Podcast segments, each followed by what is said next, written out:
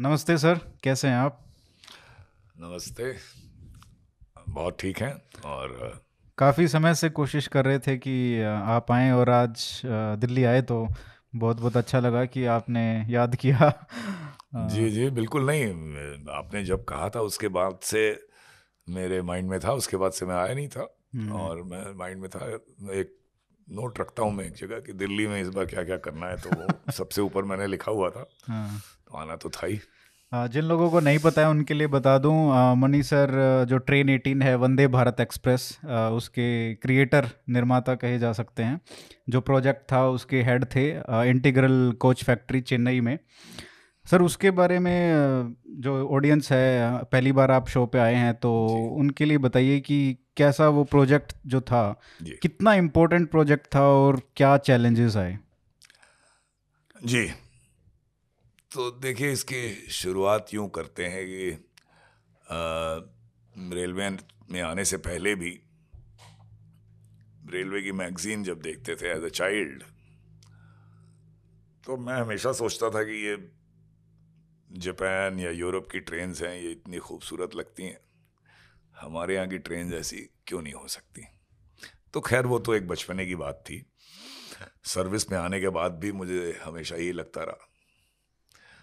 लेकिन junior officer थे, सिर्फ़ एक ओपिनियन रहती थी। आप देखिए कोई पिछले तीस साल से भारतीय रेलवे में ये बात होती रहती थी कि हम लोग को भी ट्रेन सेट इंट्रोड्यूस करनी चाहिए, चाहे इंपोर्ट करके, चाहे खुद बना के ट्रेन सेट क्या होता है कि इसमें कोई लोकोमोटिव नहीं होता और परमानेंटली कपल्ड रहती हैं कोचेस दोनों तरफ़ कैब होता है, बाकी सारी जो जगह है, वो पैसेंजर्स के लिए यूज़ होती है। इक्विपमेंट ट्रेन को चलाने के लिए ट्रेन के एयर कंडीशनिंग के लिए होटल लोड के लिए सब फ्लोर के नीचे लगा रहता है। और चूँकि लोकोमोटिव नहीं होता, ये पूरी एक, एकदम अलाइंड सी, एक खूबसूरत सी ट्रेन बन के निकलती है। तो ये बात तीस साल से चल रही थी। होता क्यों नहीं था? क्योंकि अब विभाग हैं रेलवे में अलग अलग डिपार्टमेंट्स और वो कुछ ऐसा कल्चर हो गया, था, हो गया है कि हमारा डिपार्टमेंट आगे बढ़े, भारतीय रेल या देश का क्या हो, वो वो पीछे। तो जो कोच बनाता है, वो कहेगा, भाई, ये कोच ही कोच है, इसमें लोकोमोटिव नहीं है तो ये तो कोच वाले के पास आना चाहिए।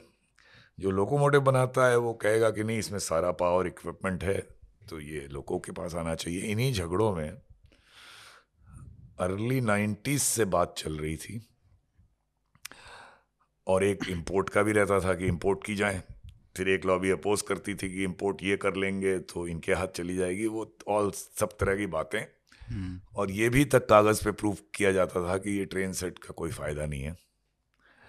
कोई लिखे बहुत फ़ायदा है कोई लिखे नहीं फ़ायदा है। मैं भी उसी लॉबी लॉबिंग का पार्ट था मैं कोई अलग नहीं था।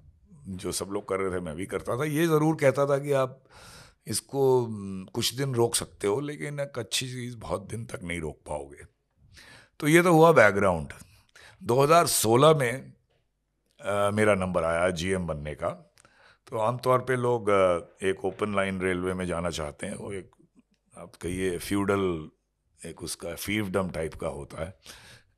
एक फैक्ट्री एक लिमिटेड स्कोप है उसमें। दस बारह हज़ार आदमी काम करते हैं एक छोटी टाउनशिप है। उसका जोनल रेलवे से अगर रसूख की बात करिए तो कोई मुकाबला नहीं है। जोनल हेड का ज़्यादा रसूख है। हाँ हाँ तो अपने कल्चर ही बड़ा फ्यूडल सा है ना भारत में। हम्म। कब बदलेगा पता नहीं। तो मैं चेयरमैन थे मित्तल साहब उनके पास गया। तीन पोस्ट खाली थी और तीन जगह, तीन लोग थे तो मैंने उनका काम आसान कर दिया। वो पेशो पेश में, कश्मकश में थे कि मणि को ओपन लाइन देनी है या उसको नहीं देनी है। मैंने कहा था, आप मुझे इंटीग्रल कोच फैक्ट्री दे दीजिए। तो बड़े खुश हुए, बोले अच्छा तो यू आर श्योर? मैंने कहा, आई एम श्योर। तो ये मेरी पोस्टिंग हो गई। फिर आते ही मैंने देखा कि भाई, अब मेरा तो वो माइंड में था कि ट्रेन बननी है एक अच्छी। अब ऊपर वाले की मेहरबानी कहिए। कि बड़े अच्छी टीम अफसरों और स्टाफ की मुझे दिखी वहाँ जो कि मेरी सारी सर्विस लाइफ में शायद ऐसी टीम कहीं में नहीं मिली थी तो इसमें मैंने कुछ नहीं किया वो मुझे मिली अफसर बड़े काबिल और जो कहते हैं ना एक हुस्पा उनमें कुछ करने का एक जोश था स्टाफ में भी कि बड़े दिन से वही ट्रेनें बनाए जा रहे हैं हम्म।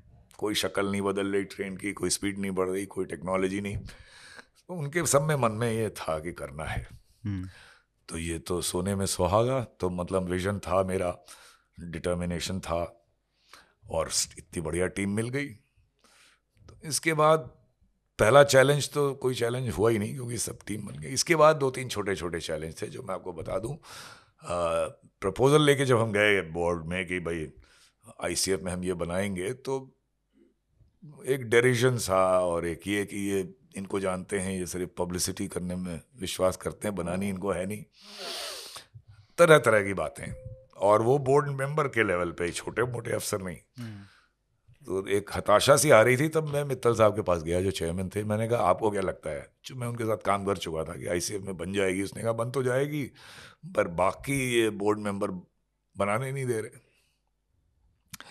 मैं कहा आप जितनी चाहो इंपोर्ट कर लो मैं कौन होता हूँ आपको रोकने वाला? आप मुझे दो गाड़ियों का सैंक्शन दे दो बस। हम्म। बस आप एक कागज़ दे दो मुझे कि दो गाड़ी आपको बनानी है आपको और कुछ नहीं करना है। आपका एक ठप्पा मुझे चाहिए। मैं यहाँ तक कहा गया अब आप दे दो नहीं तो मैं पैर पकड़ रहा हूँ आपके। एक सेइंग है कि आपकी वैनिटी जो है वो कभी ना कभी कोई ना कोई मार देगा। हम्म। इससे अच्छा है थोड़ी बहुत खुद ही मार लो आप। तो खैर हमें सैंक्शन मिल गया आ, तो मैं his soul rest in peace Mittal साहब नहीं रहे पर उन्होंने ये एक ठप्पा एक सैंक्शन हमें दे दिया फिर हम हम्म। आए अपने लोगों के पास कि भाई यही एक कमी थी ना कि सैंक्शन नहीं था अब लग जाओ हम्म।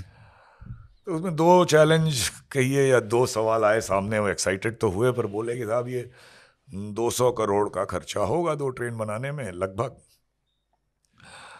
अगर ये पहली बार इतना बड़ा कोई इंडिजिनस डिज़ाइन टोटली इंडिजिनस पहली बार अटेम्प्ट होगा, इससे पहले हम लोग ट्रांसफ़र ऑफ़ टेक्नोलॉजी में ट्रेनें नई डिज़ाइन की लाते थे। तो चल गई तो बहुत अच्छा और नहीं चली तो स्केप गोट कौन होगा? तो मुझे याद है, मैंने कहा था कि भाई देखो अप्रैल सत्रह की बात है ये। दिसंबर अट्ठारह में मैं रिटायर हो रहा हूँ, इक्कीस महीने हमारे पास हैं। और अगर नहीं चली तो सारा ब्लेम मेरा है अगर रिटायर्ड आदमी का ये क्या करेंगे? मुझे पता नहीं था एक्चुअली ये रिटायर्ड आदमी का भी बहुत कुछ कर सकते हैं। हम्म। खैर। वो वो कहानी पे आएँगे तो खैर जो कुछ लेकिन अगर बन गई हाँ। तो सब आप सबकी क्रेडिट है और ये जो डाउट मन में है ना ये हटाओ। ये, ये तो इकबाल का वो शेर आपने सुना ही होगा कि गिरते हैं शहसवार ही मैदान जंग में वो तिफल क्या गिरे जो घुटनों के बल चले। मैंने कहा वो घुटनों के बल चलने वाले दिन तुम्हारे गए अब सब हम घुड़सवार हैं एक साथ। तो उससे एक एक्साइटमेंट जनरेट हुआ वहाँ। हम्म। उसके बाद एक चैलेंज आया कि बहुत सारा सामान देखिए नई टेक्नोलॉजी में इंडस्ट्री से आता है। सब चीज़ आप नहीं बना सकते। इंडस्ट्री भारत की पहले के मुकाबले डेवलप हो गई है। सिर्फ़ क्रेडिट आईसीएफ का ही नहीं है इंडस्ट्री भी काफ़ी डेवलप हो गई है। तो उनमें भी ये हम गलत धारणा है कि इंडस्ट्री सिर्फ़ पैसा कमाने के लिए काम करती है। उनमें भी ऐसे लोग हैं जो नया काम करने में उनकी रुचि है और दिल और दिमाग से काम करते हैं वो फिर। तो उन लोगों की मीटिंग्स की हमने कहा भाई ये हमें बनानी है और बहुत जल्दी बनानी है पर हमारी ड्राइंग बनते बनते छः आठ महीने लगेंगे। हम चाहते हैं आप लोग पे ऑर्डर हम डाल दें एक अंदाज के ऊपर। हम्म। जो ये काम बड़ा अजीब है करने को कि भाई ये एक कंसेप्ट ड्राइंग है इस पे ऑर्डर डाल रहे हैं इसमें हो सकता है पाँच रुपए ज़्यादा कमा लें या हो सकता है पाँच रुपए आपका नुकसान हो जाए रिस्क है रिस्क है चेंज हम कर सकते हैं हम्म। लेकिन आप लोग अगर कर लो तो आपका काम आगे बढ़ जाएगा और हम लोग टाइम सेव कर लेंगे तो बहुत से वेंडर्स तैयार हो गए हम्म। तो ये एक चैलेंज इस तरह निपटाया हमें और इसका सारा श्रेय इंडस्ट्री के ऊपर जाता है क्योंकि उन्होंने भी रिस्क लिया हम्म।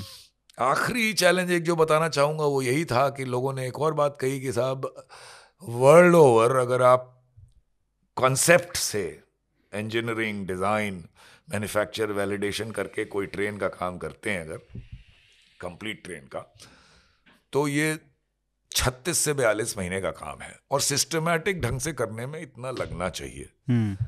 अगर आप किसी बड़ी कंपनी सीमेंस बम्बार्डिए एल्स्टम के पास जाएँ तो वो यही कहेंगे पर हम लोग ने कोई सिस्टमेटिक ढंग से नहीं काम किया। सीधी बात है। हम्म। और कोई हर बार यही करना ये भी ठीक नहीं है। पर लोगों ने कहा हमारे कि साहब आप जब रिटायर हो गए तो इसकी ड्राइंग व्राइंग बन के तैयार होंगी बनना शायद ही शुरू हो पाए। हम्म। और नए लीडर हमारे ये कह सकते हैं कि भाई ये सब झमेला क्यों मोल ले रखा है? आप तीन हज़ार बनाते थे अब पैंतीस सौ बना रहे हो चार हज़ार बनाओ और पाँच सौ बना दो। लेकिन ये ये चीज़ में क्यों फंसते हो? अगर नहीं चली तो दोष तो आएगा ना आपके ऊपर हम्म। मैंने कहा ये बात सही है तो उसका इलाज एक ही नज़र आया मुझे मैंने कहा भाई हम लोग हो सकता है अभी यूरोपियंस के और जापान जापानियों के जो मेंटल लेवल हो वहाँ तक नहीं पहुँच पाए अभी हम्म। एक दिन पहुँचेंगे ज़रूर इन लेकिन हम लोग भारतीय लोग गधों की तरह तो काम कर सकते हैं हम्म। दिन रात तो दिन रात काम करेंगे और कुछ ऐसा करेंगे कि ये मेरे रिटायर होने के पहले ट्रेन निकल जाए तो ये डाउट किसी के मन में नहीं रहे कि ये ट्रेन बाद में बनेगी कि नहीं बनेगी। तो अप्रैल सत्रह में हम लोग हैं दिसंबर अट्ठारह से पहले बननी है, यानी कि 2018 में बननी है तो एक काम करते हैं, आज से सबको याद रहे, इसलिए ट्रेन का नाम ट्रेन एटीन रख देते हैं।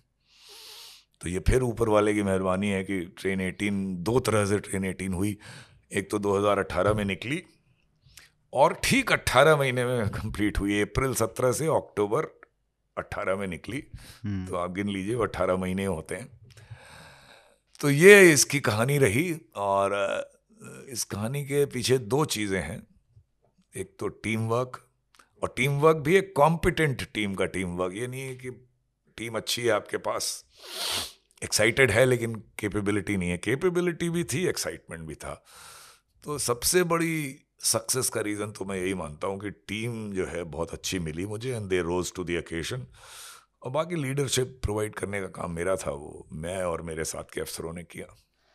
नहीं वो जो आपकी बुक है माई ट्रेन एटीन स्टोरी मैं वो पढ़ रहा था तो उसमें जो एक बात जो बार बार निकल के आ रही थी वो ये था कि जो लीडरशिप जो थी जी। वो काफ़ी थी। और उसको पढ़ने के बाद आपको भी लीडरशिप एक एक स्टोरी है वो एक लीडरशिप लेसन भी है। उसमें एक नहीं बहुत सारे लेसन हैं ऐसे। जी। तो उसमें ये बताइए कि जब बना रहे थे जब बनाना शुरू कर दिया उसके बाद भी तो चैलेंज तो वहीं पे शुरू होता है मेन तो। जी, जी, तो वहाँ पे क्या चैलेंज आया? टेक्निकल क्या इश्यूज़ थे? इंडस्ट्री के साथ क्या इश्यूज़ थे? और गवर्नमेंट के साथ क्या इशू थे? जी। तो देखिए गवर्नमेंट के साथ जो इशू थे वो तो सैंक्शन मिलने तक एक तरह से निपट गए। फिर मैंने एक और काम किया जो शायद आज की डेट में गलत माना जाए पर मुझे मालूम था कि ये कैसे बनेगी। मैंने ये कहा था कि मुझे सैंक्शन मिल गया है। अब आईसीएफ के बाहर की सरकार की किसी भी एजेंसी से कुछ लेना देना नहीं है मेरा। हम्म। सरकार ने मुझे पावर दिया है। बहुत बड़ी बात है इन्होंने जी अनलिमिटेड पावर दिया है जीएम को। यूज़ नहीं करते लोग। एक प्राइवेट बड़ी कंपनी के सीईओ से ज़्यादा पावर दिया है। अगर जीएम आपके पास बजट है तो आप कुछ भी कर सकते हैं। हम्म। तो ये पावर अगर मुझे सरकार ने दिया है तो इसीलिए दिया है ना कि कोई काम करके दिखाइए आप। तो आज के बाद आईसीएफ में ही सब कुछ होगा। आपने आरडीएसओ का नाम सुना होगा। मैंने कहा जब बन जाएगी टेस्टिंग करानी तब आरडीएसओ के पास जाएँगे। उससे पहले हम किसी के पास नहीं जाएँगे। हम्म। अब वो गलत हो या सही हो मुझे ये पता था कि अगर ये मैं नहीं करूँगा तो टांग खींचने वाले इतने हैं सरकार में कि ये काम आधा रुक जाएगा। हम्म। तो सरकार की तरफ़ से चैलेंज आप समझिए कि सैंक्शन मिलने के बाद नहीं आया ट्रेन बनने के बाद आया उस पर बाद में आएँगे। मेन चैलेंज यही था जो इंडस्ट्री के साथ सप्लाईज टाइम से आए और इतना टाइट हम लोगों ने उसको कर दिया था। टाइम से आए और टाइम से लगे हर चीज़ को एक वक्त पे आना था। उसमें अगर कोई चीज़ एक हफ़्ते या दस दिन लेट होती है तो उसी चेन में सब कुछ लेट होता था। तो अब मैं डिटेल में बहुत नहीं जाऊँगा लेकिन वो रोज़ का एक किस्सा हो गया था कि आज ये नहीं आया आज वो नहीं आया। हमारे अफसर यहाँ तक मुझसे कहते थे कि आप रोज़ रोज़ आके क्यों पूछते हो? मैं तो उन लोग का एक तरह से मुराल बढ़ाने के लिए जाता था लेकिन जब फिर खबर देते थे तो एक टेंशन भी होता था कि होगा कि नहीं। ये शॉप फ्लोर का अपना काम ऐसे ही चलता है। आ, हम्म। मैं ये कहूँगा कि वो हर प्रॉब्लम का सोल्यूशन टीम वाले खोज लेते थे। रोज़ एक डिसअपॉइंटमेंट फिर रोज़ एक अच्छी खबर। ये कई महीनों तक तो यही चला। और इंडस्ट्री की टाइमली सप्लाईज के बहुत से चैलेंज थे इसमें कोई डाउट नहीं है। पर वो अल्टीमेटली एवरीथिंग वर्कड आउट हम लोग का प्लान था अगस्त एंड तक निकालने का। तो एक डेढ़ महीना डेढ़ दो महीना डिले भी हुआ। मैं डिले नहीं मानूँगा उसको होता ही है डिले तो वो उतने तक ही रह गया। समेट लिया उसमें हम लोगों ने। हम्म। तो ये रहा। इसमें मैं जब देख रहा था पढ़ रहा था उस कहानी को जी। उसमें ये था कि दो मतलब अठारह महीने में दो साल भी नहीं अठारह महीने में आपने कंसेप्ट से लेके वो एक्चुअल मतलब रन करने के लिए तैयार थी वो। दो ट्रेन आपने बनाई दो रेक। जी।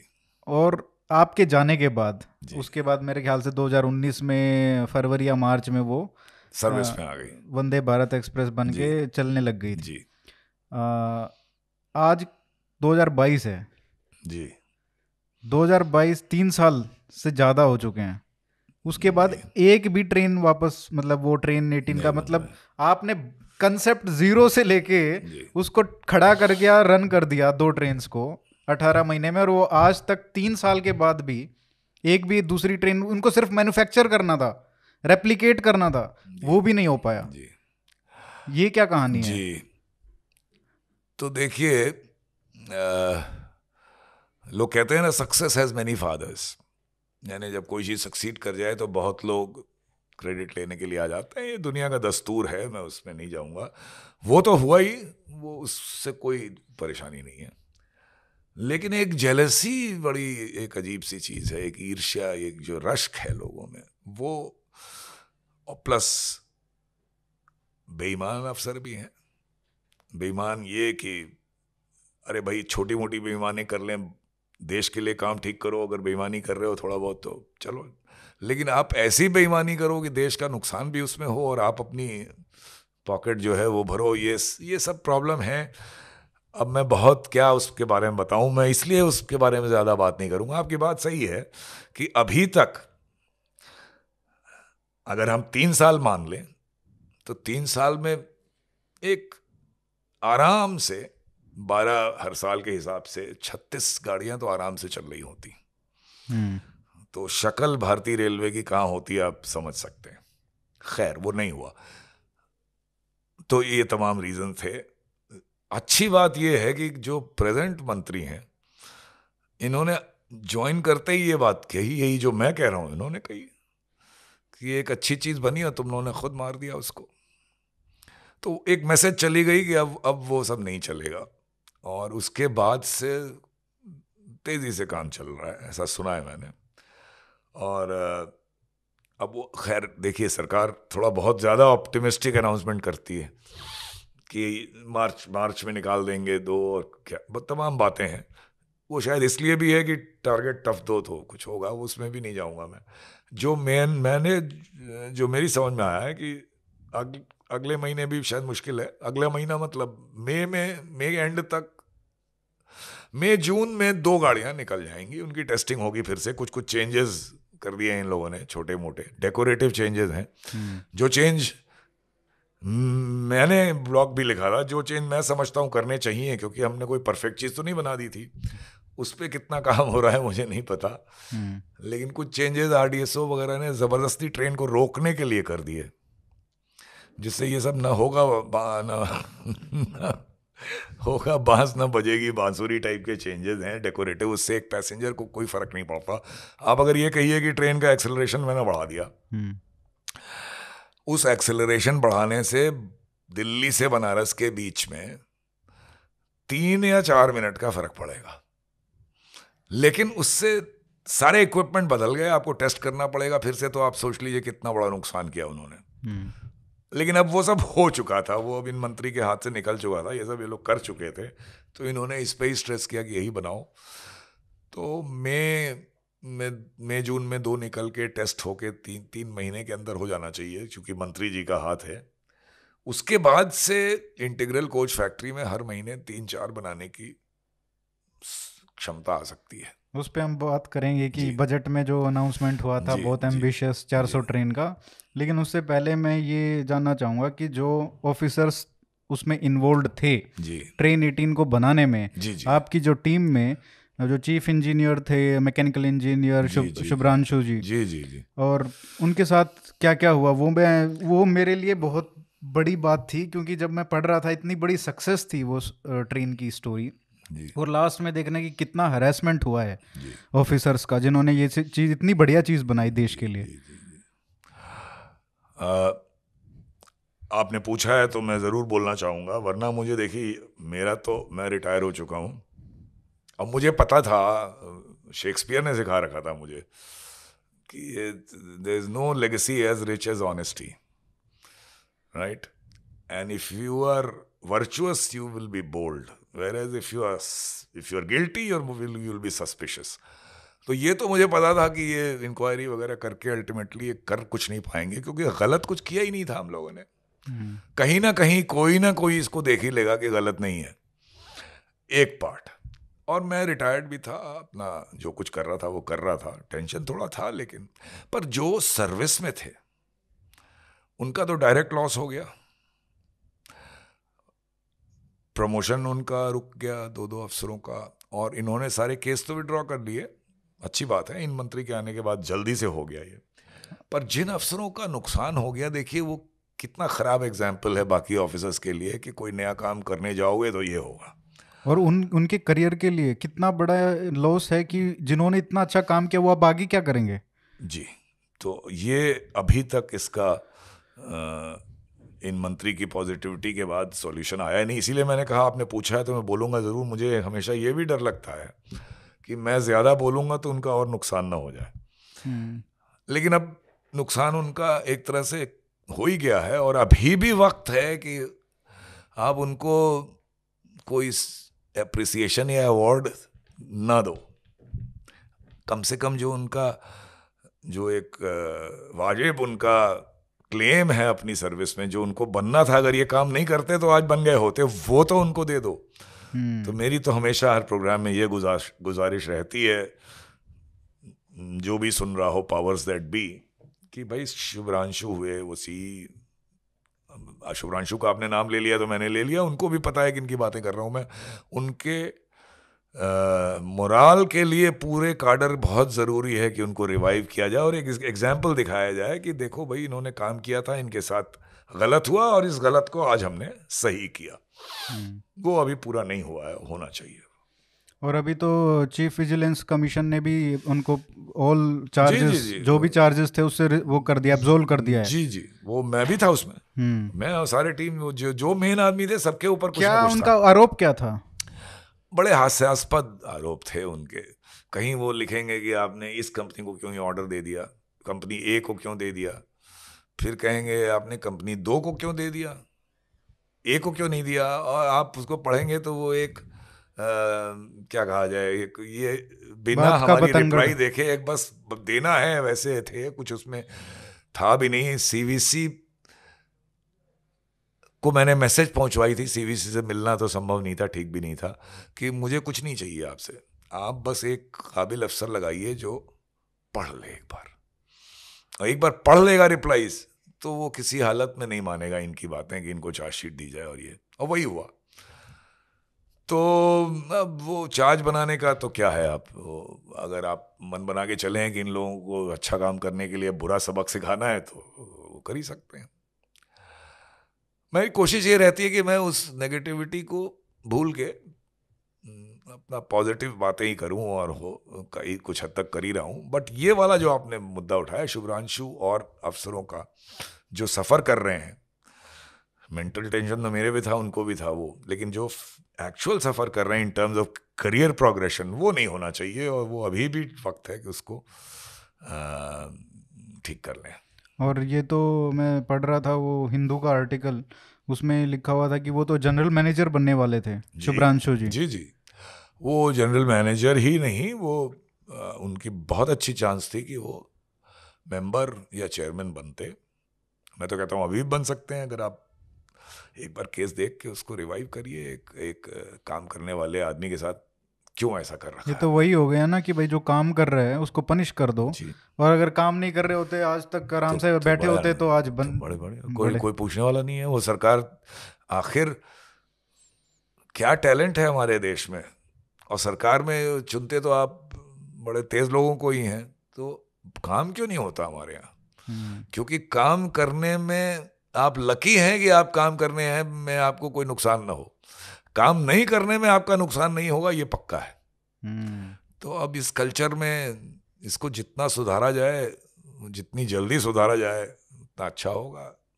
हाँ तो सही बात नहीं है करने जब, पे कोई दिक्कत नहीं जब आप लोगों के साथ इतना कुछ हुआ तो कोई आश्चर्य वाली बात नहीं है कि तीन साल चार साल में कुछ नहीं हुआ है।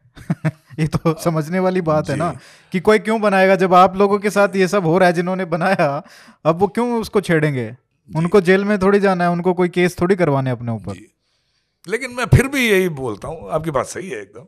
उसमें नहीं मानने की कोई बात नहीं है लेकिन मैं फिर भी चूँकि मैं तो ये कहता हूँ कि भाई आई एम ग्रेटफुल कितने आदमियों को ऐसा मौका मिल रहा है ये काम करके दिखाने का? बहुत काबिल लोग हैं जो कर देंगे। मौका तो हमें ही मिला है ना। हम्म, तो उसके लिए हम शुक्रगुजार हैं और उसी वजह वजह से जो मैं अभी भी पॉजिटिव बात इसीलिए करना चाहता हूँ कि भाई बहुत कुछ हो सकता है इस देश में। तो नेगेटिव बात आप लोग सामने लाते हैं वो भी ज़रूरी है तो हो जाती है लेकिन एक पॉजिटिविटी के साथ चला जाए कि भाई बहुत कुछ अभी भी हो सकता है। ये मान के कि बहुत से लोग हैं जो काम करने के इच्छुक हैं उनको एक सही मैसेज जाए ये कोशिश रहती है। मेरे मेरे हिसाब से भाई ये तो केवल एक ट्रेन थी ना। आप रियली देखिए तो ट्रेन में ऐसी क्या ख़ास बात है? तो क्यों इतना प्यार मिला? आज आप क्यों इंट, मेरा इंटरव्यू कर रहे हैं? और तमाम लोग बड़े मोहब्बत से ट्रेन की बात करते हैं। ये इनको लगा कि ये अपने देश की ही कोई चीज़ है। हम्म, ये मतलब ये भारतीय चीज़ है। तो ऐसे हज़ारों प्रोजेक्ट पॉसिबल हैं सरकार में और सरकार के बाहर। केवल वही आपने जो पहले कहा लीडरशिप एम्पथी के साथ कमिटमेंट के साथ एक लीडरशिप आ जाए तो क्या क्या नहीं हो सकता यहाँ? बिल्कुल और ये प्रोजेक्ट इतना इम्पोर्टेंट इसलिए भी है क्योंकि एक तो आत्मनिर्भरता की जो बात होती है उसमें सबसे बड़ा एग्ज़ाम्पल है। एक तो आप बचा रहे हैं पैसे देश के कि आपको बाहर से इंपोर्ट नहीं करना पड़ रहा है। एक आप वर्ल्ड क्लास सर्विस दे रहे हैं जो। कि मंत्री जी ने भी बोला अभी कुछ दिन पहले कि वर्ल्ड क्लास ट्रेन है ये। उसके बाद आपके पास इतना पोटेंशियल है क्योंकि ये आपकी टेक्नोलॉजी है सब कुछ घर का है। आप अगर ट्रांसफ़र ऑफ़ टेक्नोलॉजी करेंगे किसी देश को बेचेंगे तो आपके पास पैसा आएगा इसको एक्सपोर्ट करके। तो मतलब इतना इमेंस पोटेंशियल है इस प्रोजेक्ट का। बिल्कुल। इन फ्यूचर लाइक बीस तीस चालीस साल इसके ऊपर आप बिल्डअप कर सकते हैं। तो तो वही हो गया ना इसमें पैसे भी आएँगे गैरत पहले तो बच रहे हैं पैसे। हाँ बच रहे हैं। लोगों को सुविधा मिल रही है। गैरत अब एक बहुत बड़ी बात है वो सेल्फ कॉन्फिडेंस और गैरत की कि भाई हम भी ऐसा काम कर सकते, हम्म, कर सकते हैं। हैं। और फिर फिर पैसे भी आप बचाए पहले आपने फिर कमा भी सकते हैं। जनता को भी अच्छा लगता है। तो बात और और ट्रेनों से काफ़ी मतलब कॉस्टली इन द सेंस कि ये काफ़ी अच्छा रिकवर कर रही है अपनी कॉस्ट्स को। इट्स प्रॉफिटेबल हाँ, वो वो भी एक इम्पोर्टेंट चीज़ है कि अभी तक इसकी पैटर्नेज पहले तो शुरू मैंने कहा ये भरी रहती है क्योंकि नॉवेल्टी है लोगों को लेकिन नॉवेल्टी के लिए इतने दिन नहीं तीन साल हो गए। बीच में कुछ दिन बंद थी ज़रूर लेकिन तीन साल से ज़्यादा हो गए। तो इसकी ऑक्यूपेंसी जो है नाइन सुना है जो मैंने फिगर जो आते रहते हैं 95 से 105 परसेंट के बीच में। 105 का मतलब हुआ कि उसी सीट पे आप कोई कानपुर तक गया फिर कानपुर से कोई बनारस तक okay. गया आई थिंक इस तरह से उसको शायद 100 परसेंट से ऊपर काउंट करते हैं। I am not very sure लेकिन इसकी नियर 100 परसेंट ऑक्यूपेंसी पे चल रही है। तो it is earning money for railways लोग पैसा देने को तैयार हैं। इसका मतलब सरकार सर्विस उतनी नहीं देती जो हायर एंड लोगों को जो तैयार हैं पैसे देने के। उनको सर्विस दे तो लोग पैसे देंगे। अ, पर आप सर्विस उससे मैचिंग नहीं देते हो। इसलिए ए सी थ्री टेयर अभी प्रॉफिटेबल है और ए सी चेयर का बाकी ए सी फ़र्स्ट ए सी सेकेंड भी नुकसान की सर्विस है। आपको ताज्जुब होगा ए सी फ़र्स्ट भी। तो इन अ वे आप इतने हायर एंड क्लास को भी सब्सिडाइज कर रहे हो। क्यों? अगर नहीं चलना चाहते लोग उस फेयर पे फ़्लाइट में जाना चाहते हैं तो जाए नुकसान क्यों उठाते हैं? उसको कन्वर्ट कर सकते हैं एसी थ्री में कर दो। हाँ अगर हमको हमको अमीर लोगों को सब्सिडाइज करने की क्या ज़रूरत पड़ी है? अच्छा सर ये बताइए एक मैंने बहुत इंटरेस्टिंग बात एक बार जब दिवाली थी शायद उस टाइम पे उस टाइम पे मैंने देखा कि ट्रेन तो खाली चल रही हैं। जी। लेकिन आईआरसीटीसी पे जब हम बुक करने करते हैं तो वो भरा रहता था। ये दो तीन साल पहले की बात है मुझे पत, पता नहीं क्या अच्छा। स्टेटस है। तो ये मैंने सुना था कि बुक कर लेते थे एजेंट्स उसको। ये देखिए जब मैं डीआरएम था उस समय ये काफ़ी होता था हम लोगों ने कोशिश भी की थी इसको काफ़ी रोकने की पूरा रोक पूरा सफल तो नहीं हुए थे हम लोग। हम्म। कोशिश ज़रूर की थी। आजकल ये कम हो गया? ऐसा सुना है मैंने तो मैं एकदम लेटेस्ट नहीं बता सकता टच में लेकिन ये एक बहुत होता था कि लोग बुक कर लेते थे स्पेशली फेस्टिवल टाइम में तमाम तरह के लोगों को ला के लाइन में खड़ा करके और तड़े जो भी हथकंडे हों और फिर उसको निकालते थे फेस्टिवल के टाइम में तो कभी कभी नहीं निकल पाता हो तो उनको नुकसान हो जाता होगा। लेकिन इसके अलावा और कोई रीज़न नहीं हो सकता। ब्लॉक कर लेते होंगे ऑनलाइन भी। जी जी जी बिल्कुल। इसमें जैसे अभी बजट में 400 ट्रेन का जी। कॉन्सेप्ट आया कि भाई हम 400 ट्रेन बनाएँगे तीन साल में। जी। तो पिछले तीन साल में एक भी नहीं बनी अगले तीन साल में 400 बनेंगी। ये कैसे होगा ये बताइए। क्या संभव है मैंने या भी मैंने भी इसको बहुत सोचा। हम्म, मैंने कहा कि भाई finance minister of the country parliament में बोल रही हैं कि अगले तीन साल में 400 बनेंगी। तो ऐसा तो हो ही नहीं सकता। तो ये क्या क्या चक्कर है? तो मैं उस तनकीद इसका क्रिटिसिज्म करने से पहले ये बताऊँ, मैंने बहुत सोचा, फिर मुझे थोड़ा थोड़ा लगा कि एक इंटेंशन सरकार अपना दिखा रही है। और हाईएस्ट ऑफ़िस गवर्नमेंट का फाइनेंस मिनिस्टर ये कह रहा है तो वो सबके माइंड में एक इंटेंशन क्लेरिफाई कर दे रहा है कि अब ये होना है। तीन साल में नहीं हो सकता। कुछ भी कर लें ये नहीं हो सकता। पर वो इम्पोर्टेंट नहीं है। इम्पोर्टेंट तो ये है सबसे इम्पोर्टेंट है। नहीं इम्पोर्टेंट ये है कि ये 400 बनेंगी अब उन्होंने कह दी अब ये पाँच साल लगें या छः साल लगें ये अब बनेंगी। उस पर मैंने फिर ये भी लिखा कि ये इम्पोर्टेंट नहीं है अब ये हम इस बात में क्यों जाएँ कि तीन साल में नहीं बन सकती और नहीं बन सकती मैं तो कह रहा हूँ नहीं बन सकती। लेकिन मैं कहता हूँ वो इम्पोर्टेंट नहीं है।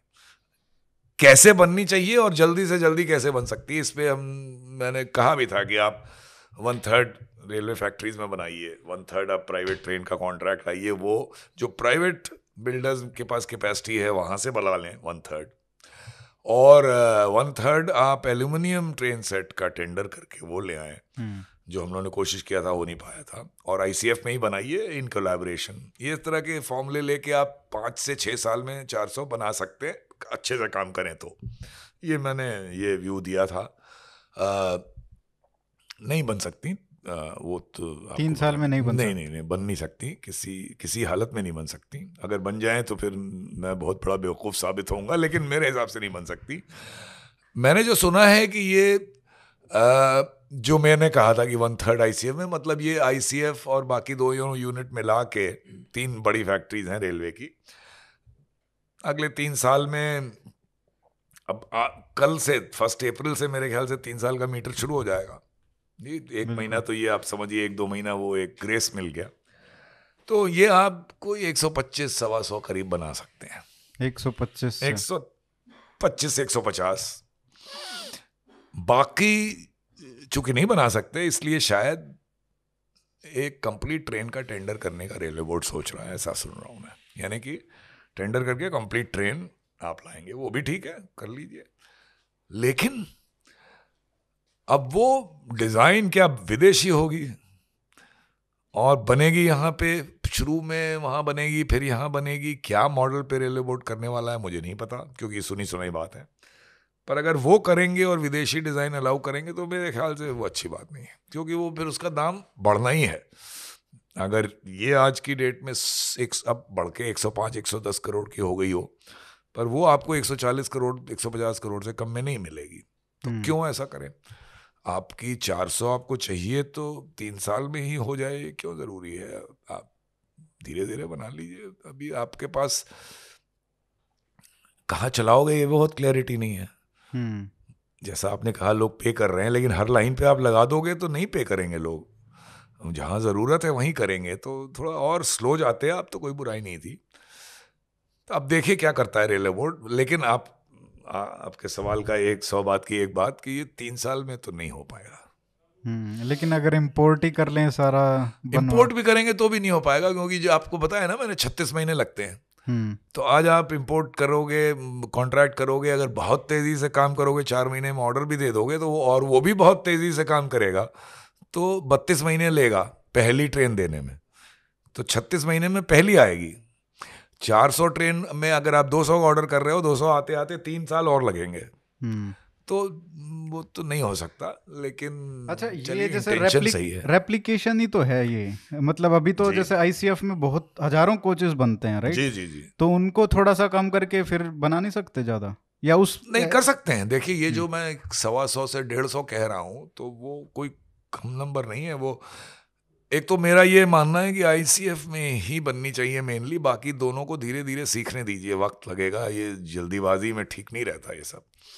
तो इसलिए मैंने उनके नाम पे पाँच दस ही रखी हैं दो एम और आर सी है। आई में आप, मैंने कहा कि तीन साल में 120 130 सिर्फ़ आई सी मैंने चालीस हर साल की, यानी तीन हर महीने, तीन से चार हर महीने।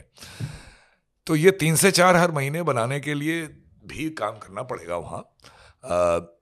दूसरी कोचेस कम करके या और तरह तरह मेजर्स लेके लेकिन इसको इससे ज़्यादा और बढ़ाएँगे तो वो क्वालिटी ख़राब हो जाएगी वो बात नहीं रहेगी हम्म। और मेरे हिसाब से मैं ये भी कहूँगा कि धीरे धीरे आप इंट्रोड्यूस करिएगा पॉपुलैरिटी होगी लोग यूज़ करेंगे एक साथ आप बहुत ज़्यादा ट्रेन चलाएँगे और घाटे में चलने लगी तो वो भी कोई फ़ायदा नहीं है उसका हम्म। केवल ट्रेनों की सुंदरता और स्पीड बढ़ा देने से फ़ायदा नहीं है आपको वो पैसेंजर्स उन ट्रेन को यूज़ करेगा कि नहीं ये भी तो देखना होगा। मार्केट भी देखना मार्केट तो धीरे धीरे आएगी मार्केट। हम्म। वो रेलवे में कॉन्फिडेंस धीरे आएगा कि ये भी टाइम से चलती है टाइम से पहुंचाएगी स्पीडियर है। लेकिन अभी तो आ, अब कहना नहीं चाहिए लेकिन बहुत से पैसेंजर्स तो हमारी मजबूरी में ही है ना उनके पास और ऑप्शन नहीं है कोई। हम्म। अच्छा एक बात जो बहुत ही हास्यास्पद है जी। वो ये कि ट्रेन तो 400 बना रहे हैं जी। लेकिन और वो 180 200 किलोमीटर की स्पीड से चल सकती हैं। जी नहीं अभी तो 160 160 क्योंकि हमारा 160 का ही बड़ा लिमिटेड सा ट्रैक है वही मैं पूछ रहा हूँ कि ट्रेन तो चल रही है 160 पे चल सकती है टेस्ट टेस्टिंग में चलती है, है नहीं। लेकिन ट्रैक्स कहाँ है? हाँ नहीं है। देश में एक भी ट्रैक नहीं है या दो ट्रैक है शायद? दो ट्रैक है छोटे। वो दिल्ली से भोपाल के बीच में एक छोटा सा स्ट्रेच है। थोड़ा बहुत कोंकण रेलवे को भी कहते हैं लोग। 160 हाँ। पे चली नहीं है वहाँ। हम्म। तो दिल्ली से मुंबई दिल्ली से बॉम्बे 160 करने का प्रोजेक्ट हमारे हाथ में रेलवे के हाथ में बहुत सालों से है। वो बीच बीच में आपको अलग अलग डेट मिलेंगी। कोई कहेगा 217 2017 से शुरू हुआ कोई कह मैं तो ये पंद्रह साल से सुन रहा हूँ। हम्म। लेकिन अभी उसकी कब तक हो जाएगा वो भी कोई क्लियर डेट नहीं आती सामने। हम्म। पर मैं ये मानता हूँ कि अगर ये मंत्री ने भी कहा है शायद कि दो से ढाई साल में ये हो जाएगा। मैं ये मान के चल रहा हूँ। दिल्ली मुंबई वाला। या दिल्ली हावड़ा। हावड़ा। दोनों। मैं मान के चल रहा हूँ मैं गलत भी हो सकता हूँ क्योंकि ये चाहे तो कभी ना बनाए हम्म। तो तो आप इसकी बेस्ट परफॉर्मेंस है 130 से 160 की स्पीड में।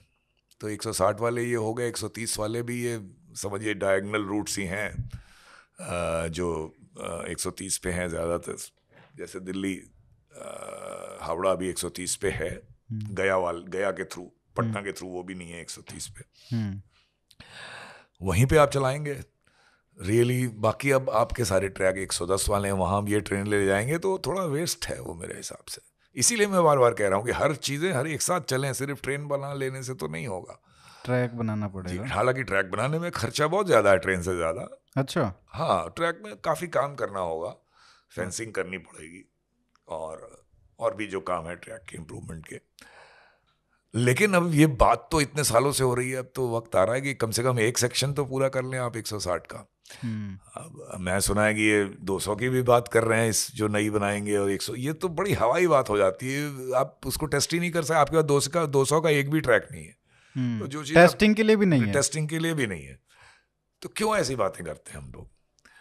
या तो कोई रोड मैप बनाइए हर चीज़ का कि ट्रैक यहाँ बनेगा यहाँ से यहाँ तक बनेगा इतने दिन में ये बनेगा इसके बाद कोच आएँगी तो हम फ्यूचर रेडी रहना चाहते हैं कि जब तक ट्रैक तैयार हो हमारे पास ट्रेन हो समझ में आता है। पर आप एक वेग से अनाउंसमेंट कर दीजिए कि 180 की बना देंगे 200 की बना देंगे इसका कोई मतलब नहीं है। हम्म। जी।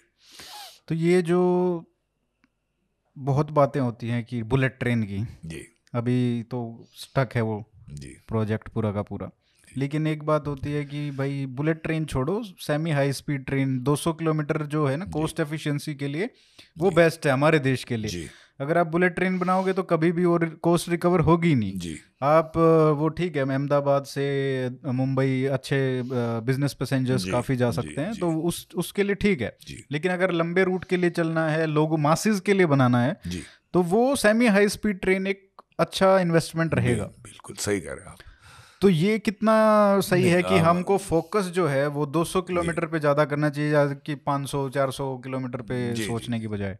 आप सही कह रहे हैं। इसमें दो बातें हैं। दुनिया का कोई भी एडवांस्ड और even middle level income country कुछ हैं उन ऐसी नहीं है। अब जिसके पास अमेरिका या ऑस्ट्रेलिया को छोड़ के जिनके पास हाई स्पीड ट्रेन नहीं हो। अमेरिका में भी ईस्ट कोस्ट में ट्रेन 230 किलोमीटर पर आवर पे चलती है। हमारे यहाँ 160 की एक ही ट्रेन है दो ट्रेन है। तो मैं ये मानूँगा कि जब हर देश में है तो मैं ये नहीं मानता कि इंडिया में हाई स्पीड ट्रेन की ज़रूरत नहीं है। ये मैं कहूँगा कि ये ना है ज़रूरत कि नहीं मुझे पता नहीं है। हम्म, आप हर तरह की रिपोर्ट बना सकते हो कि ज़रूरत है और नहीं भी है हर तो आप इतनी बड़ी कंट्री हो और आप करंट टेक्नोलॉजी में जाना चाहते हो एक या दो जगह ज़रूर बना लो आप। फिर इसको बहुत सिंसियरली देखो कि हमारे मतलब का है कि नहीं। तो आप दिल्ली मुंबई सॉरी दिल्ली मुंबई, अहमदाबाद, मैं आई सपोर्ट दैट एक और भी मैं कहूँगा कि I support that but not beyond that ये अभी बात सारे क्वाड्रिलेटरल ये वो तमाम किए जा रहे हैं, उसकी कोई मतलब नहीं है। एक और कोई सेक्शन आप चूज़ कर लीजिए। दिल्ली से वाराणसी चाहिए ओके दिल्ली से वाराणसी कर लीजिए। दिल्ली, अमृतसर चाहिए, कोई या चेन्नई, बैंगलोर, कोई भी लेके एक और बनाइए। और प्रेफरेबली जैपनीज के साथ मत बनाइए, क्योंकि एक जैपनीज के साथ बन रहा है।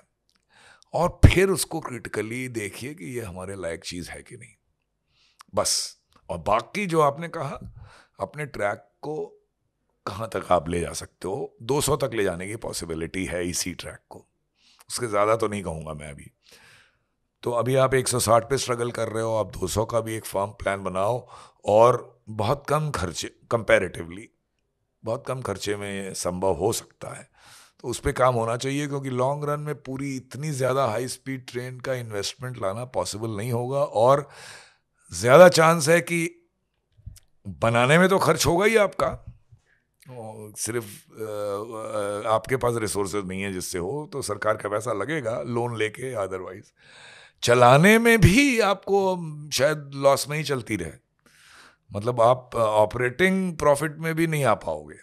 तो आप एक आपके ऊपर एक ड्रेन सा हो सकता है जो आपने कहा। क्योंकि जो इतनी महँगी ट्रेन है या इतने फंक्शनल उसमें काफ़ी ऑपरेशनल हाँ, कॉस्ट हाँ, बढ़ जाती है। जी बिल्कुल मेंटेनेंस वगैरह। मेंटेनेंस वगैरह सब ज़्यादा होगा और आ, उतनी आपको क्लाइंटेल शायद ना मिले तो वो टाइम बताएगा लेकिन इसकी पूरा अंदेशा है।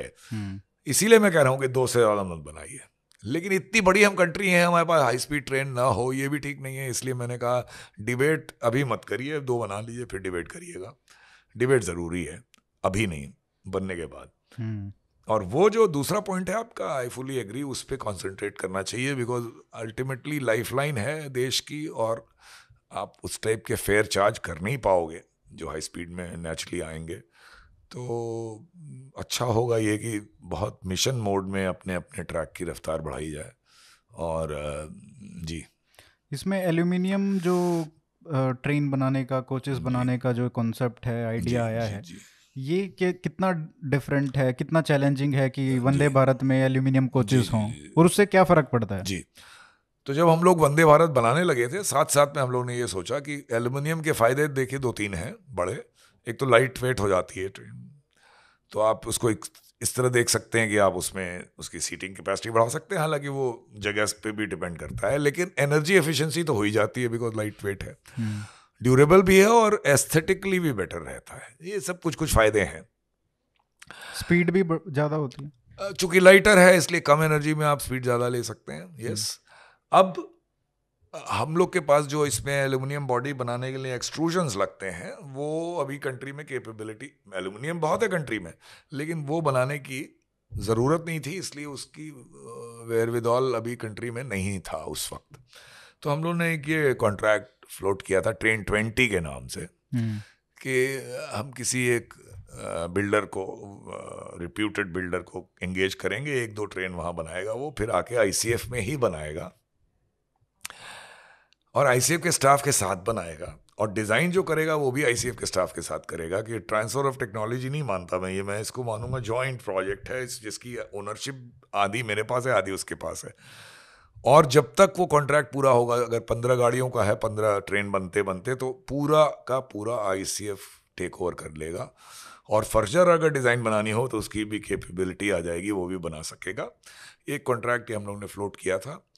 आ, उसमें भी हाई स्पीड ट्रेन की तरह मैं ये नहीं फॉर्मली ये नहीं कह सकता कि aluminium is good for the country I will like to say कि हम इतनी बड़ी कंट्री हैं कि हम पंद्रह बीस ऐसी ट्रेन लाएँ हम्म। चलाएँ और उसके बाद सिंसियरली डिबेट करें। अगर हमें लगा नहीं स्टेनलेस स्टील ही बेटर था इसमें खर्चा ज़्यादा है वो रिटर्न नहीं है तो और मत बनाइए आप।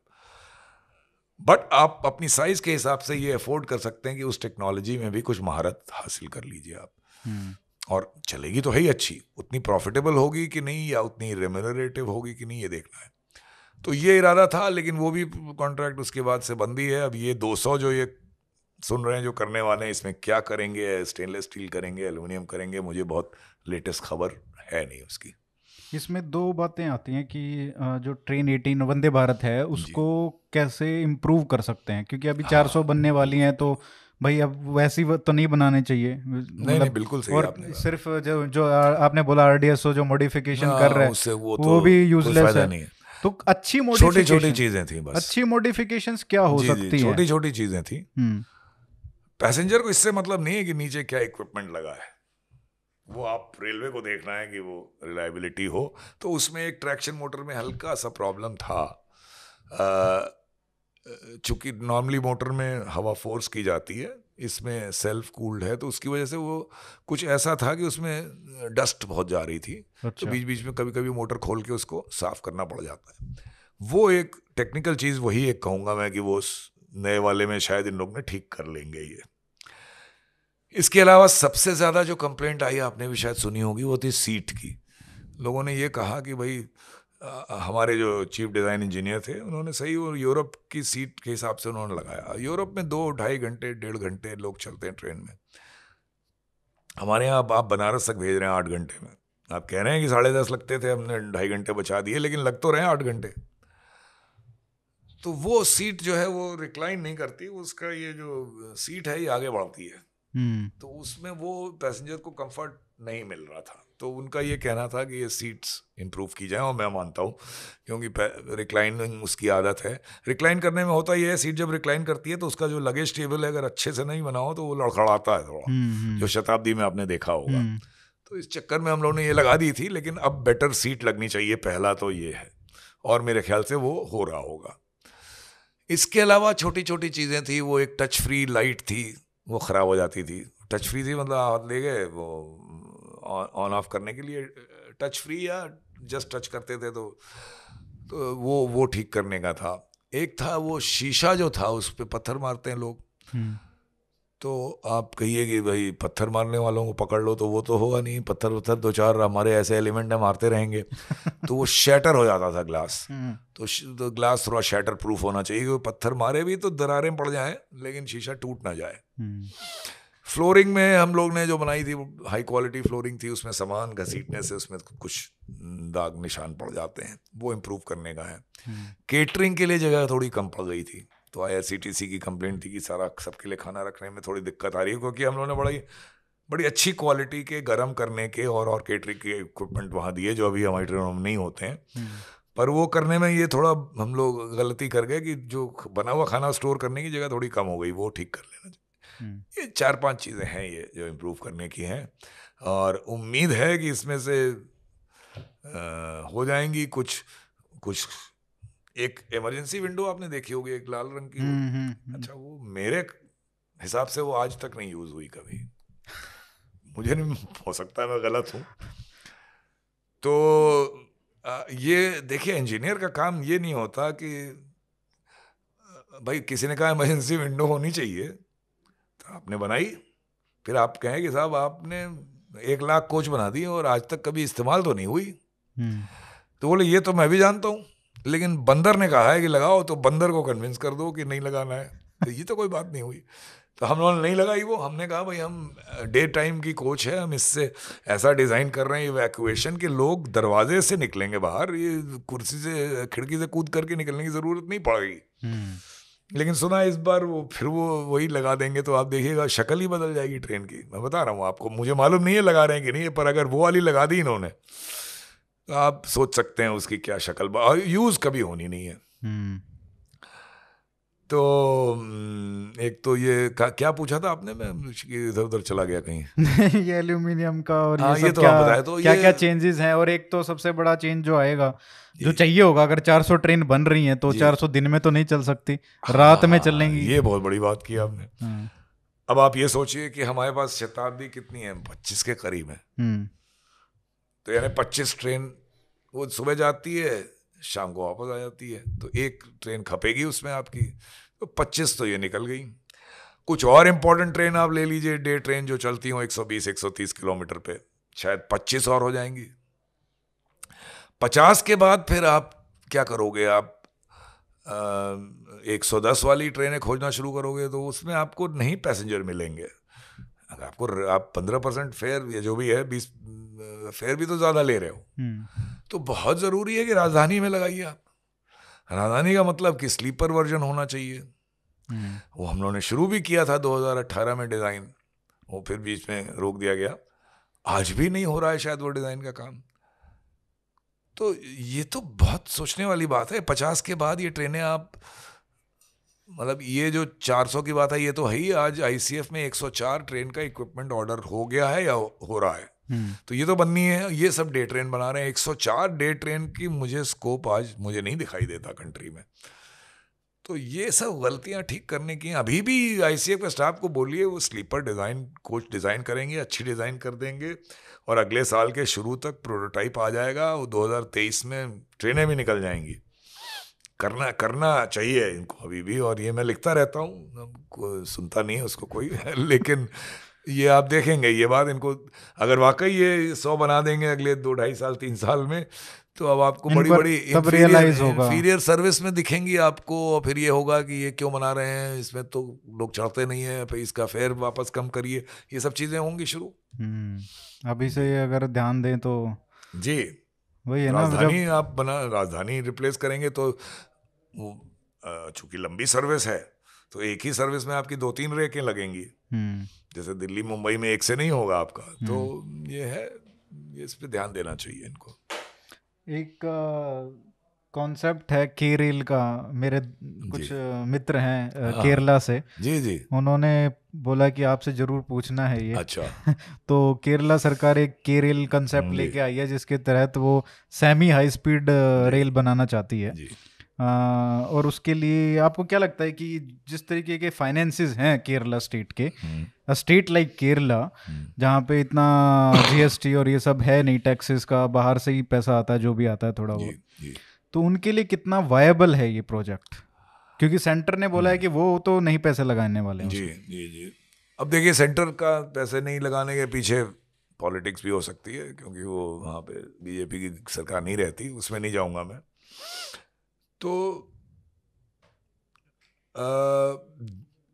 वायबिलिटी है क्योंकि बड़ा heavily density heavy density population है केरला की। नॉर्थ से साउथ तक। जी और उसको अगर आप ऐसे अलाइनमेंट में बनाइए कि वाकई people can save travel time तो मेरे ख्याल से केरला में पेइंग पब्लिक है वायबल है। लेकिन ये सेंटर स्टेट के झगड़े में और अल्टीमेटली क्या बन के आएगा मुझे I am not very hopeful कि I am not very hopeful कि ये बनेगी। और क्योंकि बिना सेंटर के सपोर्ट के इस टाइप का प्रोजेक्ट होना बड़ा मुश्किल है। हम्म। और दूसरा अगर मिल भी जाता है सेंटर का सपोर्ट तो ये फिर वही इंपोर्ट करने के जाल में फंसेंगे ट्रेन स्टैंडर्ड गेज में बनाएँगे ट्रेन बाहर से लाएँगे महँगी ट्रेन लाएँगे ये सब होगा। और अल्टीमेटली वायबल मुश्किल ही है कि वायबल होगी। और वो नॉर्थ साउथ में ले जाने में ना वो भी होता है कि हमारे इधर से जानी चाहिए हमारे उधर से जानी चाहिए। हाँ वो भी होगा और प्लस वो बड़ा उसमें टेरेन भी ऐसी कोई सिंपल टेरेन नहीं है स्ट्रेट अवे की वो हाँ एक ये भी है कि वो बहुत ही सेंसिटिव इको सेंसिटिव भी एरिया है। इको सेंसिटिव भी है और हम्म। फिर आपको लार्ज स्केल टनलिंग वगैरह भी करनी पड़ेगी। वेस्टर्न घाट्स में तो, इतना चैलेंजिंग है तो वो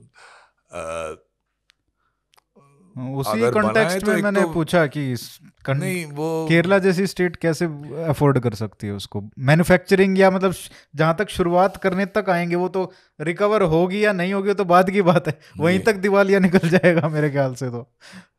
हाँ तो तो नहीं तो मैं टोटली ये नहीं कह सकता कि आ, वो नहीं होगी रिम्यूनरेटिव हो सकती है लेकिन आप फिर उसको और क्रिटिकली देखिए कि कैसे कम पैसे में बनेगी। हम्म। ट्रेन का कंपोनेंट पैसे का बहुत बड़ा नहीं होता लेकिन फिर भी वहाँ जितने पैसे बचे हैं आप इंपोर्ट मत करिए। हम्म। जब देश में बन सकती है 160 180 की ट्रेन 200 की भी बन सकती है अगर कहीं पे ट्रैक होता तो बनती आज।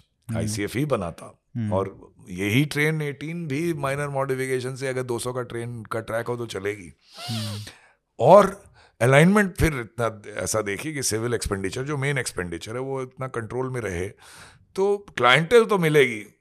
कितने टिकट पे आप उसको रख पाएँगे ये सब बड़े मुद्दे हैं। बहुत डिटेल डेटा तो मुझे नहीं पता है लेकिन मैं ये डिसमिस नहीं करूँगा कि ये आ, कम से कम सेंटर स्टेट के साथ हाँ हो सकता है इसको प्लानिंग जरा और फैड की तरह नहीं हो। हम्म। जैसे हमारा लखनऊ मेट्रो है। हम्म। पता नहीं कितने हज़ार करोड़ लगे हैं उसमें। अभी फिगर मुझे याद नहीं है चलता कोई नहीं ज़्यादा लोग नहीं जाते। कोई नहीं चलता ही नहीं है कोई। आप दस परसेंट होगा ऑक्यूपेंसी अच्छा। फिगर नहीं है गलत नहीं बोलना चाहिए। मैं मैंने मतलब बहुत ही कम है और ये नहीं है कि अभी बड़ा छोटा सा सेक्शन हुआ ये एयरपोर्ट से लेके शहर के दूसरे एंड तक एटलीस्ट एक डायरेक्शन में पूरी हो गई है। हम्म। तो इतना पैसा अगर लखनऊ में इन्होंने लगा दिया होता तो आज बेस्ट सिटी हो जाती है इंडिया हम्म। की। इतना पैसा आपका मेट्रो में लग गया है। तो लोग कहते हैं अच्छा आज नहीं डीएमआरसी में भी शुरू नहीं चढ़ते थे लोग अब। ठीक है वो वक्त आएगा जब लोग लखनऊ में चढ़ेंगे तो मैं मानता हूँ आज की डेट में तो लगता है कि भाई इतने पैसे लगा के यही हर कोच में दस आदमी बैठे हैं इसी के लिए इतना पैसा लगाया तो बड़ा अजीब लगता है। और एक ये फैड हो गया है ना कि हर शहर में अब वो फैड ही हो गया है। मतलब थर्ड टायर शहरों में सेकंड टायर शहरों में सब जगह मेट्रो। मॉडर्नाइजेशन की पहचान और शायद वोट की लालसा। हालाँकि मेट्रो की वजह से कितने लोग वोट देते हैं मुझे नहीं पता। हम्म, लेकिन एक आ जाता है ना कि हमारे शहर में आ, मेट्रो हाँ, तो वही हो गया है। तो लेकिन बहुत ज़्यादा खर्चा है। एक किलोमीटर पे तीन सौ किलो तीन सौ करोड़ रुपया लगता है मेट्रो में। तो इसको और सोच समझ के होना चाहिए। हम्म।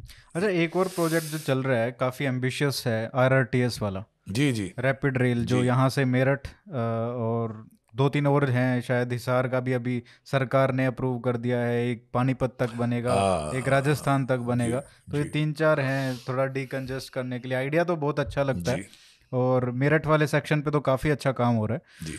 आ, उस आइडिया को कैसे देखते हैं आप जिस तरीके से ये बना रहे हैं? मेरे को वही वो देखिए कुछ कुछ केरल से मिलता ही हुआ है। अगर आ, मेरठ अगर आप क्लाइंटल मतलब मेरे पास पैसेंजर डेटा का वो इतना नहीं है लेकिन अगर आप एक रीजनेबल टिकट पे ऑपरेटिंग लॉस में ना जाए रेलवे ये इंश्योर कर सकते हैं तो ये डीकंजेस्ट करने के लिए इतना एक्सपेंडिचर गवर्नमेंट का बनता है would say but it should be operating profit में होनी चाहिए कंपनी इंटरेस्ट बर्डन की बात हम नहीं कर रहे हैं अभी वहाँ पे वो वो बहुत मुश्किल है निकालना किसी ट्रेन प्रोजेक्ट से ऐसे. हम्म। लेकिन इसमें भी वही चीज़ है कि देखिए प्रधानमंत्री इतनी तारीफ़ करते हैं ट्रेन की स्पीच में एक ट्रेन के बारे में बोलते हैं ये भी नई बात है। आप ट्रेन ही तो है। हम्म। लेकिन आरआरटीएस में विदेशी बोलबाला है वहाँ पे आईसीएफ बिड ही नहीं कर सकता। वो कहते हैं वही बिड कर सकता है जिसने पहले किसी और देश में दिया हो। अच्छा तो, तो ये कोई और देश वाला क्या उल्लू का पट्टा है कि वो कहेगा अपने यहाँ नहीं चलाते हो हमारे पास आ गए हो बेचने? हम्म। तो आप सोचिए इस टाइप के उसकी कंडीशन हैं to keep railway units out railway unit को भी कोई इंटरेस्ट नहीं है बनाने में वो कहते हैं हमें बहुत काम है। तो आत्मनिर्भर तो एक मज़ाक की तरह है इसमें। और हम्म। आप बम्बाड़ी की ट्रेन आपने देखी? ट्रेन तो बहुत अच्छी है। नो बडी इज़ डिनाइंग आप ट्रेन की शक्ल देखिए तो ट्रेन इट इज़ बेटर है इसमें कोई डाउट नहीं है। हम्म। लेकिन आप प्राइस भी तो कंपेयर कर लीजिए आप कितने में ला रहे हो। और हम्म। आप अपने लोगों को मौका नहीं दोगे तो वो वहीं रह जाएँगे ना जहाँ हैं। तो कभी बनाने की तो क्षमता ही नहीं होगी। हाँ, हो आप चैलेंज ही नहीं दोगे तो करेंगे कैसे? तो आरटीएस का ये एक दुखती रग है मेरी मेरे ख्याल से आईसीएफ को इंगेज करना चाहिए इसमें चाहे डेवलपमेंट ऑर्डर दें छोटी ट्रेन का दें कुछ भी दें लेकिन बाहर नहीं रखना चाहिए उसको। हम्म वैसे आइडिया तो बहुत अच्छा है कि अगर आप मेरठ से सराय काले खा हम्म, एक घंटे में आ सकते हो या पानीपत से इधर एक घंटे में आ सकते हो तो यहाँ पे क्यों रुकोगे? यहाँ से आने में शहर में शहर में जाने में एक घंटा लग जाता है। जी हाँ ये भी बात है एक भी बात है। आप पोल्यूशन फ्री और कहीं जगह रहोगे। जी जी और मेरे ख्याल से वहाँ फिर आप उतर के मेट्रो भी ले लोगे और कहीं जाना है तो हाँ सब तो ठीक सब है। जगह कनेक्टेड है ही। कंसेप्ट ठीक है लेकिन खर्चे कम रखोगे तब आप उसमें एक रीजनेबल टिकट रख पाओगे। हम्म। अगर आज की डेट में लग्जरी बस का जो टिकट है उससे पच्चीस परसेंट और चार्ज कर लोगे बहुत ज़्यादा तो नहीं करोगे हम्म। क्योंकि लग्जरी बस से बहुत फास्टर आएगी ये। हम्म, लेकिन आप उससे डबल या ट्रिपल चार्ज करोगे तो शायद पैसेंजर नहीं मिलेंगे फिर आपको। हम्म, लेकिन ये भी है जैसे यहाँ पे तो रेंट ही बीस तीस हज़ार अगर दे रहा है कोई तो। वहाँ से अगर वहाँ पे रहने का रेंट एक तो कम हो जाता है आपका। एक स्टैंडर्ड ऑफ़ लाइफ जो है उसमें थोड़ा फ़र्क है। बिल्कुल ये बात आपकी सही है। तो और वो हाई स्पीड में भी अप्लाई करता है। हम्म, कि मुंबई से आप देखिए कि बहुत पास के जो स्टॉप्स हैं उनके चार पाँच वो ऐसे हैं कि वहाँ आदमी रोज आना जाना कर सकता है। हम्म। और बड़ी अच्छे एनवायरनमेंट में रहेगा बजाय मुंबई रहने के। हम्म। ये भी पॉइंट एक है। बल्कि हमको लॉन्ग डिस्टेंसेस की बजाय छोटे ये आरआरटीएस टाइप के सैटेलाइट सिटीज़ में जी जी करना जी चाहिए क्योंकि यहाँ से गुड़गांव जाते हैं मेट्रो में हम्म। वो मुंबई वाली फास्ट लोकल टाइप का नहीं है ना यहाँ पे कॉन्सेप्ट हाँ हाँ वो हर स्टेशन पे रुकती रुकती है दो मिनट अच्छा। में तो वहाँ तक जाने में ही डेढ़ घंटा लग जाएगा तो अच्छा। फ़र्क हम्म, नहीं है ना कुछ। आपने खर्चे की बात की तो बजट जो है रेलवे का वो अलग से जो होता था हम्म। अब तो पाँच छः साल हो गए ख़त्म हुए उसको आ, उसके फाइनेंसिस पे ज़्यादा उतना स्क्रूटनी नहीं होता है जितना पहले हर हाँ, बजट के टाइम पे होता था आ, मीडिया में।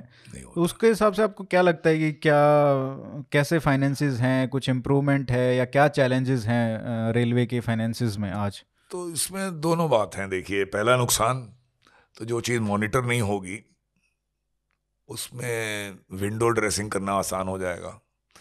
और विंडो ड्रेसिंग ये है दो साल हुई पेंशन आपने पे किया बोरोइंग से।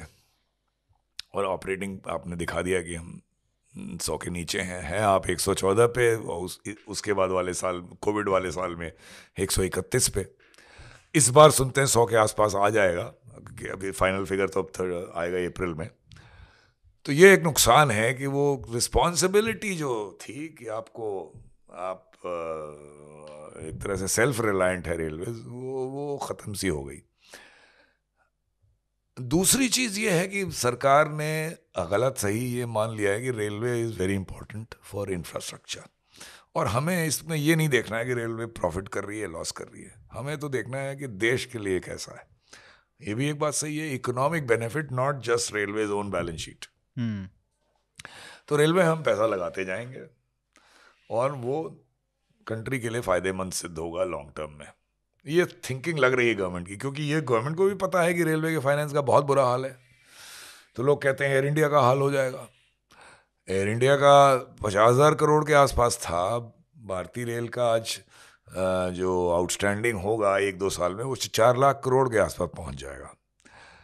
तो अगर सरकार का हाथ इस पर है तो कोई बात नहीं है। अदरवाइज़ रेलवे डूब जाएगी। तो सरकार का हाथ है। और इस थिंकिंग पे है कि भाई इंफ्रास्ट्रक्चर का सेक्टर है ये ये डेवलप करना है हमें इनका अपना जितना कमा सके फ़ायदा पूरा प्रॉफिट में ही आए ये कोई ज़रूरी नहीं है।